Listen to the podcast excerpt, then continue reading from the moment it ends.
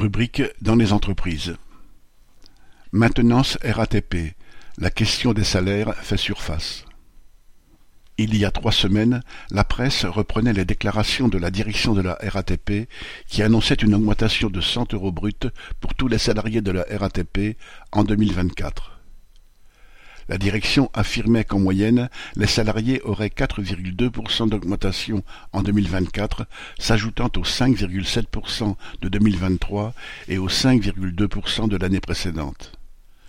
En comparant ces prétendues augmentations avec les chiffres officiels de l'inflation, qui sont autour de 5%, ces articles concluaient que les salariés de la RATP n'étaient pas à plaindre. À la maintenance, ces chiffres ont fait bondir les salariés tant ils sont mensongers. D'abord, les salaires d'embauche y sont proches du SMIC, et les augmentations annoncées pour 2024 prendront effet pour moitié en juin et le reste en décembre. En moyenne sur l'année, cela ne fera que 24 euros bruts par mois. De plus, loin de faire des cadeaux, la direction supprime des primes ou les revoit à la baisse. Les dépenses des ouvriers, elles, augmentent. Beaucoup logent loin de Paris à cause de la pénurie de logements, des prix indécents de l'immobilier ou des loyers trop chers. Cela les oblige souvent à prendre leur voiture tous les jours, ce qui, avec la hausse des prix de l'essence, réduit de façon significative le pouvoir d'achat.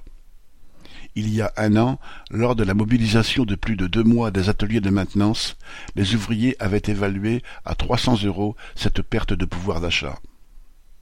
Le 8 février, à l'appel des syndicats CGT et Solidaires, 500 travailleurs, essentiellement de la maintenance, se sont rassemblés au siège de la RATP à Lyon-Bercy pour revendiquer de nouveau ces 300 euros. Certains ateliers étaient en grève totale. Sur tous les secteurs, la direction comptait 2000 grévistes.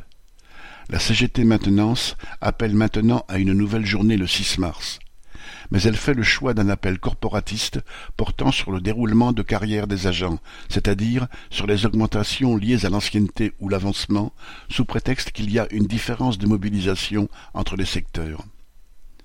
Pour l'instant, dans beaucoup d'ateliers, ils restent préoccupés par la revendication des 300 euros pour tous. Dans d'autres secteurs, ils mettent aussi en avant la question d'une augmentation générale des salaires. S'ils ne veulent pas se contenter de miettes, tous ont intérêt à continuer à populariser cette revendication. Correspondant Hello.